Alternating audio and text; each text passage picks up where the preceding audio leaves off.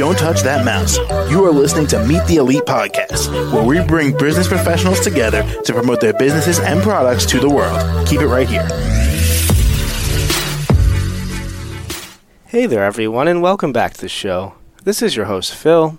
My next guest here is Scott Jones, and he's the owner of his company, Massive Vapin, and they're based out of McGaheysville, Virginia. How you doing today, Scott?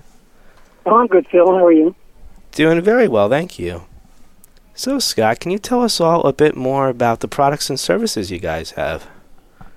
Uh, well, we're basically a vape shop, but also that's, of course, a head shop. So it's uh, like the old tobacco shops used to be, but uh, we sell vapes, CBD, things like that. Okay, and how long have you guys been open for? Uh, we started back, was it August 2nd, 2019? So we've been through the pandemic, all that stuff, all the uh, the state trying to ban stuff, and you know all the uh, scares and all that stuff. We've been Mhm. here it. All right, well, you got four years come up here. That's amazing. I guess it is. Yeah, yeah. No, that's great. And uh, Scott, what else would you like us to know about these products? Is there any particular items you sell that are more popular than others? Well, uh, let's see. And what happened was the the federal government uh, made hemp flower legal back in 2018, and they failed to keep delta 8 THC, which is another part of the cannabinoid spectrum. They failed to keep that illegal by the way they wrote the law. So for a while, uh, vape shops were just selling vape and whatnot, and the people were vaping, you know, these big clouds of vape, and then people got into the salt nic juice and things like that. But then once this Delta 8 and uh, that type of, you know, the CBD and the cannabinoids uh, started selling well, it really took over the businesses. So vape shops, that's why you see them popping up everywhere, uh, got quite profitable there for a while. Um, but that's all about to end because the state of Virginia here, anyhow, is about to start selling, you know, regular weed. And so they want to knock out any competition like Delta 8 THC and that kind of stuff. So there are laws right now being passed to ban all of this stuff and make it all so you have to go to the state dispensary to buy it. Gotcha. Okay. And um, Scott, what made you open up this place of business? What inspired you to do something like this? Well, um, I'd been working for several years uh, in sales. Uh, before that, I was an actor out in Hollywood. Um, and uh, I was looking to open my own business.